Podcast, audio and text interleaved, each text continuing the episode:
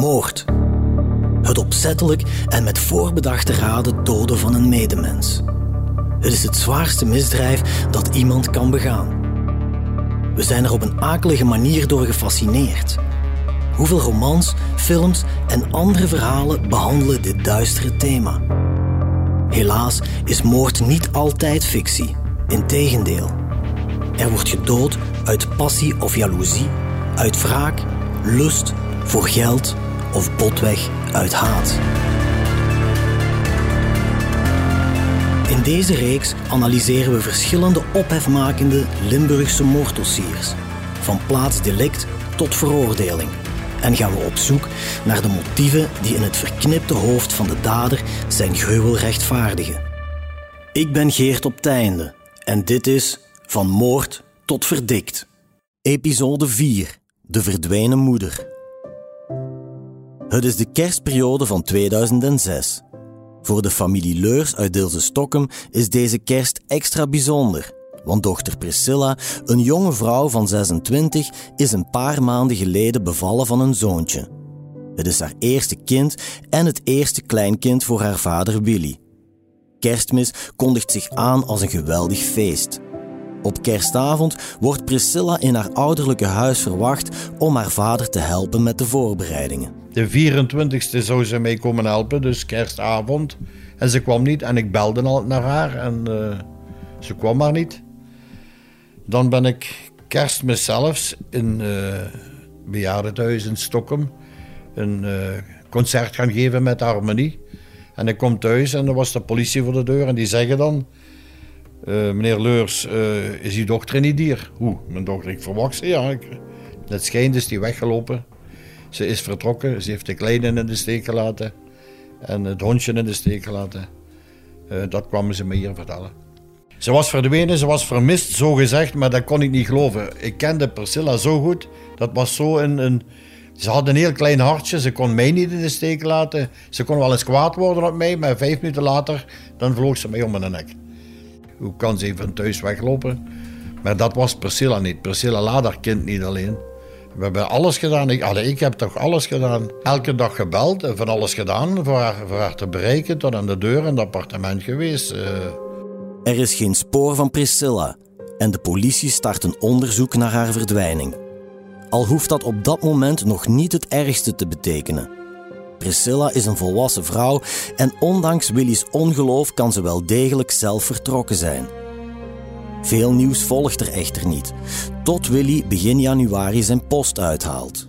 Uh, dan is het zeven januari en dan komen hier de uittreksels van de bank. En dan zie ik dat geld was afgehaald in Roudon-sur-Gier, dat is in Visé. Ja, wat doe ik? Ik spring met een auto in, ik ga om naar de politie. Ik zeg, kijk hier, daar is geld afgehaald. Zijt blij, zegt de politie tegen mij. Uw dochter leeft nog, want anders kunnen ze geen geld afhalen. Ja, maar... Ik zeg, wie zegt dat mijn dochter dat afgehaald heeft? Kunt jij niet een keer kijken? Dat zijn toch camera's, dat moet ook te zien zijn. Ja, meneer, dat kunnen we niet doen, want dat kost veel te veel geld... en het is een onderzoeksrechter die dat moet bepalen. Ja, goed, en daar kwam niks van. Dan ben ik kwaad weggegaan bij de politie. Ze deden niks... Willy is verbolgen dat de politie niet meteen ingrijpt en hij blijft aandringen bij de speurders om op zoek te gaan naar zijn dochter. Dan ben ik een paar dagen toch weer terug naar de politie gegaan en dan heb ik gezegd, in godsnaam, uh, ik zal die kosten wel dragen, ga maar kijken. Oh, en de politie is dan naar Brussel gereden met twee en ze zijn daar die videobeelden gaan opzoeken. Hè. Waren camerabeelden, hij had op de bankkaart in... Uh, In de automaat, ze zien hem staan daar. Hij had de bankkaart, zegt Willy. De persoon die geld afhaalt aan de automaat blijkt dus niet Priscilla te zijn. Op de bewakingsbeelden in Visé staat een man. De politie kan hem identificeren en hij blijkt geen onbekende te zijn. Het is Bruno, de man van Priscilla en de vader van hun zoontje. Bruno had zijn vrouw net voor kerstmis als vermist opgegeven. En sindsdien trok hij elke dag naar de politie met de vraag of er meer nieuws was over zijn vrouw. Een goede schoonzoon. Zo kwam hij bij Willy over. Uh, als hij binnenkwam, dat was uh, allee, de, de ideale schoonzoon. Heel beleefd tegen mij. veegde zijn, zijn schoenen bleven daar staan, uh, ging niet met schoenen naar boven. Dat kon ik zeggen. Hij had een Alfa Romeo, daar zaten uh, zes, zeven zuivere hemden in. Dus hij was heel, heel fier en secuur op zijn eigen. Kon over alles meepraten, over politiek, sport, zeg maar. Kon over alles meepraten. Hij maakte een goede indruk. Een intelligente, fiere man. Zo typeert Willy Bruno, die op dat moment drieëntwintig is. Hij liet een goede eerste indruk na en was behulpzaam. En zo had Priscilla hem ook leren kennen. Priscilla woonde op een appartement in uh, Smeermaas. En op dat appartement had ze een vriendin die woonde daarnaast. Dat was een violiste van André Rieu. En die had stukken en haar computer. En uh, er was een bepaald iemand en die is dan die computer komen herstellen. En mijn dochter Priscilla die had dan ook uh, pech met haar computer en had gevraagd aan haar vriendin: zou je hem ook niet eens bij mij sturen voor uh, naar mijn computer te kijken?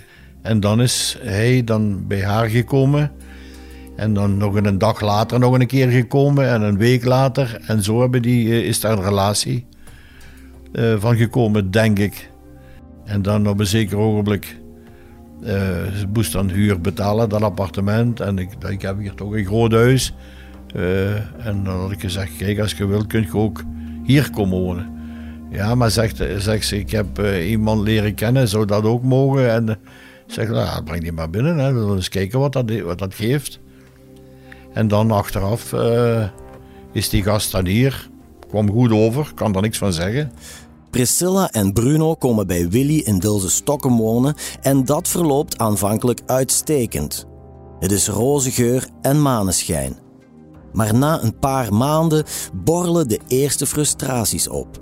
Ik herinner mij dat Priscilla toch verschillende keren had uitgemaakt met die man. Ook, ja, dat hoeft niet meer en het ding is... En dan, ja, en dan kwam die naar mij toe en dan kun jij niet eens praten. Ja, maar ik zeg, ja, maar... Waar, waar zit die toekomst? Daar moet toch iets gebeuren en, en de dingen. Ja, ze hebben gewoond hier uh, meer dan een jaar. Maar zo, uh, ik, ik, uh, het was een beetje moeilijk. Om, ik kon dat niet zien. Hij was altijd hier. Hè? En dan, uh, die zaten boven op die kamer. Ik heb ze dan willen proberen te helpen. En dan vroeg ik aan hem, ja, maar moet je niet studeren? Uh, Want je zit toch in Brussel op de universiteit. Oh, ik zeg hem, ik heb vandaag wiskunde. Ik ga die toets even maken en dat is allemaal geen probleem. Maar die is dan nooit geweest. Die man heeft mij altijd belogen. Hij zat op de universiteit in Brussel. Is er blijkbaar nooit geweest. Elk jaar zich laten inschrijven. Op de kosten van, de, van zijn familie. Maar het stoorde mij natuurlijk. Hè, dat zij aan het werken was boven constant. Voor uh, vertalingen. En hij lag hier maar. Hè. Uh, boven te niksen en de televisie te kijken. En dan op een zeker ogenblik is zij dan gaan zeggen, maar papa, we moeten dan toch maar ergens anders gaan kijken. En dan zijn zij hier op dat appartement gaan wonen. In uh, Dilsen-Stokkem. De nieuwe woonplaats doet het koppel schijnbaar goed. Want ondanks een paar barsten in de relatie trouwen Priscilla en Bruno en krijgen ze samen een kind. Al lost de komst van een baby de problemen in het jonge gezin niet op. Integendeel, het gaat van kwaad naar erger. Zo erg zelfs dat Bruno in beeld komt als verdachte in de verdwijningszaak van Priscilla, want hij is te zien wanneer hij in Visé geld afhaalt met de kaart van zijn vrouw. De speurders leggen Bruno op de rooster en confronteren hem met die vreemde situatie. De ware feiten komen aan het licht. En zo komt er in januari tweeduizend zeven, een maand na de verdwijning van Priscilla, een doorbraak. Ik had een repetitie gehad, geloof ik, in, in uh, Genk. En ik kom van Genk af en ik had de radio op staan. En daar hoor ik een jonge vrouw teruggevonden uh, in een schuur in uh, Heisdoptenberg. Ik dacht, dat is Priscilla. En dan kom ik hier en dan komt het Belang van Limburg stond hier, het Nieuwsblad, het laatste nieuws. Dat was allemaal, ik hoorde het juist op het nieuws. En die mensen die kwamen mij al vertellen hoe het juist gebeurd was met een koevoet het hoofd ingeslagen. De grootste vrees van Willy wordt werkelijkheid. Zijn dochter is dood. Vermoord. En dat, zo blijkt uit het politieonderzoek, gebeurde al op tweeëntwintig december in het appartement van Bruno en Priscilla. Haar lichaam wordt op vierentwintig januari gevonden. Exact een maand na de feiten dus. En uitgerekend na een tip van echtgenoot Bruno. De details raken bekend. En de gruwelijke manier waarop Priscilla aan haar einde kwam, doet haar vader Willy huiveren. Nou, tot ze aan het stikken was, heeft mijn dochter laten stikken ook nog. Terwijl hij uh, met die koevoet geslagen had. Tot twaalf keren hebben ze kunnen vaststellen. Dan heeft hij een uh, plastieke zak over haar uh, hoofd uh, gedaan. Vol uh, toegetaped. Terwijl mijn dochter aan het stikken was, ging de telefoon. Dan heeft hij ook nog een gesprek gehad met zijn moeder. Terwijl zij aan doodbloeden was daar. En dan heeft hij de oren afgelegd. En terug weer verder uh, gedaan. En hoe is dat gebeurd? Mijn dochter wou uh, inkopen doen voor Kerstmis. Wou cadeautjes kopen voor ons. En dan, uh, hij wou niet. En dan heeft ze gezegd, dan ga ik alleen. En dan heeft hij, zij zich gebukt voor haar schoenen aan te doen. En dan is hij langs achter gekomen met een koevoet. En zo doodgeslagen. Die koevoet, dat is op voorbedachte raad. Die koevoet, daar tegenover was een doe-het-zelf-winkel. En daar had hij een rol tape gehaald en een koevoet. Dus dat was eigenlijk... En hij zei dat de koevoet was van de rek af te breken. Maar hij had ook naar mij kunnen komen. Ik heb hier ook koevoet te liggen. Priscilla is overleden en haar lichaam moet verdwijnen. Iets waar Bruno duidelijk zijn tijd voor neemt, zo vertelt Willy. En dan heeft hij een plastieke zak genomen, een grote plastieke zak. En daar heeft hij... erin geduwd. En dan is ze met een auto naar huis gereden, naar zijn ouders. En daar is ze me gaan vertellen tot uh, Priscilla was weggelopen. En hij ging dan de kleine daar brengen met dat hondje. Dan is ze hem teruggekomen en heeft hij die zak achter in uh, de koffer geduwd van zijn auto. Met haar daarin. En dan in de centerlopen stort gegooid. Dat heeft hij gedaan. Dat, uh... En dan zondag is hij die terug gaan halen omdat ze niet werken met Kerstmis. En dan heeft hij daar zo'n paar dagen mee gaan werken, meegenomen naar het werk, achter in de auto. Hoe onvoorstelbaar het ook klinkt, toch gaat Bruno in de kerstperiode elke dag werken met het lichaam van Priscilla in de koffer van zijn auto. Hij is op dat moment als ober aan de slag in een restaurant. Terwijl hij aan het opdienen was, zei zijn baas, er zijn te weinig wijnglazen.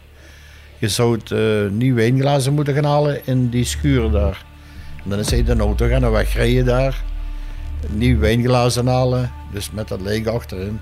En dan uh, heeft hij gewoon de, de kerstdagen geserveerd. En s'avonds laat een, uh, een werkkeet.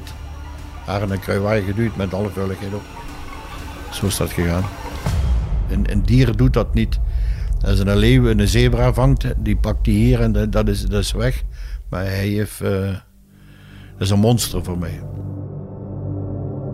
De feiten zijn gruwelijk, maar toch wil vader Willy alles over de moord op zijn dochter te weten komen. Hij leest het strafdossier van A tot Z. Het eerste dossier wat ik kreeg, dat waren zo'n fardes met papieren. Ik doe dat open en ik zie mijn dochter op de tafel liggen in Leuven. Het hart lag daar, de longen lagen daar, was allemaal in kleuren. Ja, dat, was, dat, dat, dat, dat ging mij een beetje boven mijn petje en heb ik dat toegedaan. En heb ik gevraagd of ik dat dossier kan kopen. En heb ik dat gekocht voor duizend tweehonderdvijftig euro aan kopies. Wat heb ik gedaan? Ik heb een Mechelse tafel in de living. Heb ik een grote, een grote uh, tablet gekocht. Daar opgeschroefd. En ik heb dat hele dossier bestudeerd. Want Priscilla die had een uur van tevoren nog tweehonderdvijftig gram frietjes gegeten. Dus zo werd dat in detail. En ook de, alles wat hij gedaan... Ik, allee, dat zijn vijfduizend bladzijden. Die, ik kende dat van buiten. En daar heb ik van uh, september tot mei heb ik daar aan gestudeerd. En uh, ja, dat wist ik eigenlijk allemaal. Een, een monster. Bruno bekent de moord op zijn vrouw... en in afwachting van zijn proces wordt hij opgesloten in de gevangenis van Hasselt. In mei tweeduizend negen staat hij terecht voor het Hof van Assise in Tongeren. Iedereen verwacht een levenslange straf, maar de volksjury verrast vriend en vijand. Waarom de echtgenoot aan het zwaarste vonnis in de Belgische rechtspraak ontsnapt, hoort u morgen in deel twee van De Verdwenen Moeder. U luisterde naar Van Moord tot Verdict, een true crime reeks van H B V L podcast. Samenstelling door Geert Opteinde, Nancy van den Broek, Filip Perges en coördinator Cato Poelmans. Montage en audioproductie door Len Melot en Glenn Legijn. Chef podcast is Geert Nies. Reageren?